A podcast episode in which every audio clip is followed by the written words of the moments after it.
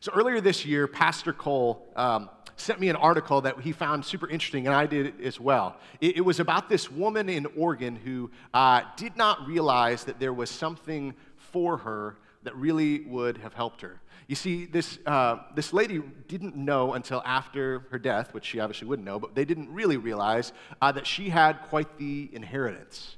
Uh, I, it, it, was such a fascinating story that I began to do a little bit of research, and I found out that I guess it's estimated that one in seven Americans have an unclaimed inheritance, some sort of property or asset or something out there. So, by the way, which we all need to do, this is a promise, this is sort of a binding agreement. We're all going to check and see if we have anything, right? And if you do, just remember Pastor Aaron uh, when you find out that you have millions uh, I'm just kidding. But it, it is true that I guess there's one in seven Americans have some sort of, maybe it's a, a random distant relative who they used to get a Christmas card from years ago who decided to leave little Billy in their will. But there's this woman who has this tragic story. She was a woman who dealt with um, substance abuse and mental health issues, uh, but she ended up dying in January of 2020 in a warming shelter, like a one that's set up when it's super cold. Um, in, in, in Oregon. And it was found out after her death that she actually had an unclaimed inheritance of a little less than a million dollars. And it's wild, right? That there could be someone who is going through so much brokenness and despair, um, homeless, penniless, um, could die and never realize that there was these riches that could quite literally change their life right at their grasp. In the season of Advent, we've been in this series called Go Tell It um, Unopened Gifts of Grace. And, and, and when Pastor Cole told that story, it, it made me think a little bit about this reality of our world. That, that part of the good news of Jesus Christ, part of the reason why we are called as his followers to go and tell people about it, is that there is this reality that there are so many people in our life, in our families, in our sphere of influences who quite literally are living a life where they do not realize that there is an inheritance worth so much in this life and the next that they have yet to claim. And part of being a person of love, being a person changed by Jesus, is to feel the sense of desire and push and pull to actually go tell people about this, to let them know that they no longer need to be wandering in darkness they no longer need to feel as if they have no home, that their father has left them quite the amazing inheritance.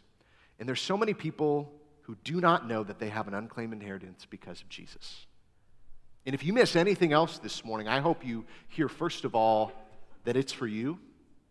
And second of all, that there's probably someone in your life who you need to go tell it to, who you recognize are living a life of despair goodness gracious, how much it would change them if they could finally know about this. This morning, as we wrap up our Advent series, uh, we're talking about the uh, gift of love and oftentimes the unopened gift of love. Now, love is a fun topic, right? Because when we read scripture and we see the word love, in our language, right, we, we use love for so many things, right? I, I love my wife and I love the Detroit Lions. Uh, I, I love Taco Bell and I love my dog. All very different things. In fact, the relationship with Taco Bell is kind of an abusive relationship in many ways. But the love that we most oftentimes refer to, and, and, really this gift of love that we get in the Christmas season, is this love that we call agape love. Agape love is unconditional love, it's sacrificial in nature, it's pure and selfless and it comes from God. It's, it's this love that is not something that we can manufacture and manifest ourselves. It only comes from a deep sense of abiding, close relationship with Christ. It is this gift that He gives us to give out to others. And so this morning, I, I want us to talk about love, and I want us to talk about um, four things that love, uh, how we kind of know what love looks like and what love does. Uh, but I'm, I, I, I want to put out the very obvious thing at the forefront because it is his birthday eve. That if you want to know what love is and love does, um, you just simply look at Jesus. Part of the reason why reading scripture, and in particular the Gospels, is so important is Jesus is our model.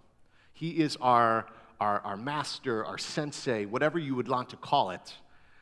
But if we want to know what it actually looks like to live a life of wholeness, a, a life that is marked by hope and peace and joy and love, we, we look at the life and the teaching and the example of Jesus. And so uh, this morning, I, am not going to take a ton of your time, but I, would like to talk a little bit about um, four things that love typically does in terms of an agape love. The first thing is this love shows up. Love shows up. We've, we've talked about it before, right? Oftentimes it's said that when you are a parent, the way that you spell love is T I M E, right? It's time, it's, it's your presence, it's, it's the love. And it is the same thing. It's hard to say that you have a sense of love for someone if there's not a sense of presence in their life in, in the whole story of Christmas, I love the way, uh, we're going to spend a little bit of time in the Gospel of John today, but I love the way that the Gospel of John tells the Christmas story. It doesn't tell the Nativity story, but it tells the Christmas story, the birth of Jesus, when it says this The Word, which is code word for Jesus, became flesh and made his dwelling among us. We have seen his glory and the glory of the one and only Son who came from the Father, full of grace and full of truth. I always love this verse because uh, what I, what I think about is the fact that um, Jesus decided to move into the neighborhood. Now, the, the last year or so, on and off, my, my wife and I have, have looked at various different houses, trying to think about eventually maybe moving a little bit closer to Western School District. That's where, where our oldest goes, and be close to church and things like that. And, and let's be honest, there are certain neighborhoods that you're like, oh man, that would be sweet to live in. It's in, it's in our dreams, right? But it's not going to happen. And then there are certain neighborhoods where you're like, mm-mm, no, sir. If I'm honest, there's part of me that the Christmas story, what is incredible about God's love is the fact that He saw our neighborhood, He saw us, and it ain't that pretty all the time. There's a lot of stuff where I'm like 10 out of 10 would not recommend. But He still chose to come and make His dwelling place among us. And, and why does he do that? Because he loves us. Love shows up. Here's the second thing love doesn't hold back. Love doesn't hold back. We, we live in a world where uh, oftentimes, I, I think if we're honest, we do not like to lay down all our cards. I find people in long term relationships, marriages, things like that, where there are things that are held back. There are secrets there are unknown bank accounts. there is an exit plan in place. If you're one of those people who has that, do not look over to your spouse or significant other right now. It's a bad idea. Might ruin Christmas. We can talk together later, okay? But love doesn't hold back. Love doesn't say, like, ooh, let me make sure I have enough for me Love is not the thing where uh, they're, they're, trying to make sure that I got mine taken care of. Love doesn't hold back. Love is fully open handed. It's why we, we have like the most famous verse of all time, right? John 3 16. For God so loved the world that he gave his one and only Son. Now, think about this. This is what, what's wild sometimes. I, I, I was thinking about this uh, recently. God, the most powerful thing ever, right? I'm trying to pretend that I understand him fully, but one of the awesome things about how big and powerful and mysterious God is is the fact that I can't fully understand him. But if he can do whatever he wants, he only makes one son. Like, how easy would it have been to be like, I'm going to make two, that way I have a backup just in case? But he sends his one and only son. He says this Whosoever believes in him shall not perish, but have eternal life. For God did not send his son into the world to condemn the world, but to save the world through him. That's love not holding back. I mean, again, I, I oftentimes think about like God could have done anything. He could have been like, bam, it's done. But he recognized that love is a costly thing. Love is something that we can't hold back. Love is something that we have to freely, openly give. And love's got to cost something. Here's the third thing love looks the interest of others. Love looks to the interest of others. I don't know about you, but I can be fairly selfish. Christmas time is one of those times of the year, if I'm really honest, where I think I'm not selfish, And I always start off with this is just me being vulnerable for a minute. I always start off with, like, I don't want anything. And then anyone ever get into like the Amazon rabbit trail of like, I want everything? Because at first you're like, there's nothing I really want. And then you're like, well, I guess people are going to buy me gifts, so I better find out things that I want. And then you start realizing, like, oh my goodness, there's more things I wanted than I realized, which is terrible. And now I want them. And now I'm the one hiding Amazon packages. Don't look. Could be a present for you. But love looks to the interest of others. The most famous um, wedding verse of all time, which has nothing to do with romantic love, uh, comes from 1 Corinthians chapter 13, right? And, and this is what it says. This, this kind of gives a, a larger scale of what love, agape love, is. And in particular, it, I love it because it's such a, um, a invitation to recognize that love is not about me, it is about others. And this is what it says Love is patient, love is kind. It does not envy, it does not boast, it is not proud. It does not dishonor others, it is not self seeking, it is not easily angered, it keeps no records of wrongs. Love does not delight in evil, but rejoices with the truth. It always protects, always trusts, always hopes, always perseveres. Love never fails.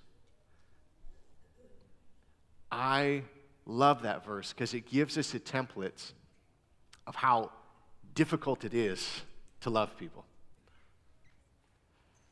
Especially in the holidays, right? We get around our, our, our, our, our friends and families, our in laws. Again, don't look, don't make eye contact with anyone right now. But man, sometimes it's hard to be patient. Sometimes I'm not that kind. When I see myself opening a flashlight my brother in law got new shoes, I feel a little envious. But this model, one of, one of the things I love to do when I read this verse sometimes is to replace the word love with Jesus. Jesus is patient, Jesus is kind. Jesus does not envy. He, he does not boast. He is not proud. He does not dishonor others. He's not self seeking. He is not easily angered. He keeps no records of right or wrongs. Thank you, Jesus. He does not delight in evil, but he rejoices in truth. He always protects you. He always is trustworthy. He always gives us hope. And because of him, we can always persevere. Jesus never fails. And the most awesome thing about love and Jesus is the fact that he didn't hold back from us and he looked to the interest of us. You know, when we think about him coming as this little baby, I oftentimes get this reflection um, uh, uh, of eventually the, the Passion, Holy Week, the, the week leading up to Easter. And I, I think about him in the garden. And you think about it, right? He would have came into this world weeping as a baby. And if you remember in the garden, he, he, he is uh, wrestling with the realities of the cross, of his sacrifice, of not holding back, of not looking to his own interests. And there's, there's so much of him. He cries out to his father, even saying, If it is so far possible for you to take this cup from me, that'd be cool, man. That's my translation. But he says in the end, Not my will be done, but yours. And obviously, we know the story goes on, right? He goes to the cross, he dies for our sins. We have new life because of it. And on the third day, he rises again in victory over death. And it all has to do with the fact that he showed up and he didn't hold back and he was willing to look at the interest of others. And here's the, the final thing that love does love does whatever it takes. Love does whatever it takes. It's not, it is like a, a mother at Christmas time who forgets that there's such thing as a budget, right? Love does whatever it takes because ultimately, love's most great desire is for there to be unity and wholeness. I love this quote from a book called Love Does by Bob Goff. It's one of my favorite books ever. It's one we oftentimes give out to graduating seniors as they head off into the world. And it's an awesome short read um, that really will inspire you to want to be a person of love. But one of my favorite quotes in it um, from the author named Bob is this He says, What love does. Oh, wow. I wanted you guys to really zoom in on this. Uh, listen, I'm trying a new software, okay? Cole. Um, I'll read it for you in case you didn't bring your microscope. Or uh, it says this: What love does, it pursues blindly, unflinchingly, and without end. When you go after something you love, you'll do whatever it takes to get it, even if it costs everything. And man, is that true. If you've ever been in love before, you've done stupid things, haven't you? And when I think about the good news of Jesus Christ, when I think about the story of all of Scripture, man, there's part of me that still looks and like, God, you're dumb. Don't hit me. Because to risk everything, to show up, to come to this neighborhood, to these people, man, that's real love. It's not holding back, it's doing it for nothing other than to just be with us. Now, in the Gospel of John, Jesus said this to his followers. This is, this is one of the kind of last things he, he tells them um, before eventually going to the cross. He says this A new command I give you love one another as I have loved you. So you must love one another. By this, everyone will know you are my disciples if you love one another. It's not enough to open the gifts, receive the love. We got to go share it. We got to go tell it. And here's the thing I worry about I worry that people don't know about the love of Christ because they haven't heard it, seen it, or felt it. And the reason they haven't heard it, or seen it, or felt it oftentimes is that those of us who would proclaim we've already opened the gift are not really sharing it. Our life doesn't reflect something that has changed. Our life doesn't look like, um, look like we actually believe in the gospel at times, myself included, by the way. There should be something about the words of Jesus that really pushes us to say, in the same way that Jesus loved me, in the way that he showed up for me, in the way that he didn't hold back from me, in the way that he looked at the interest of me and others rather than himself. That is the way that I should love. I should do it and do whatever it takes for it. Around here at South Creek, we, we, we have this saying um, that's a little bit of our identity, which is just this loved people love people. That in the same way that you've heard the adage of hurt people hurt people, which is very true, we truly believe that if you have experienced the love of Jesus Christ, that you should love people. And you should love people with this reckless, wild, and extravagant love that we find from our Savior. Because to be honest, in a world that feels dark and dim and hopeless and, and full of conflict at times, I think the best way for people to know that there is hope and that there is something to be joyful about that they can experience peace and that love is a real thing is for them to encounter Jesus when they encounter you. That we should truly take uh, this idea of loving others when Jesus said, like, here's the big two basics love God and love others. If we could just nail those two things, our world would be in a much better place. I want to tell uh, one last story uh, as we kind of wrap things up. And, and, and don't worry, we're going to get the candles out in a minute. Don't worry, I haven't forgotten. But there's a story in the Old Testament that is one of my favorite stories. Jesus is oftentimes um, compared to um, King David. And King David and him come from the same family tree.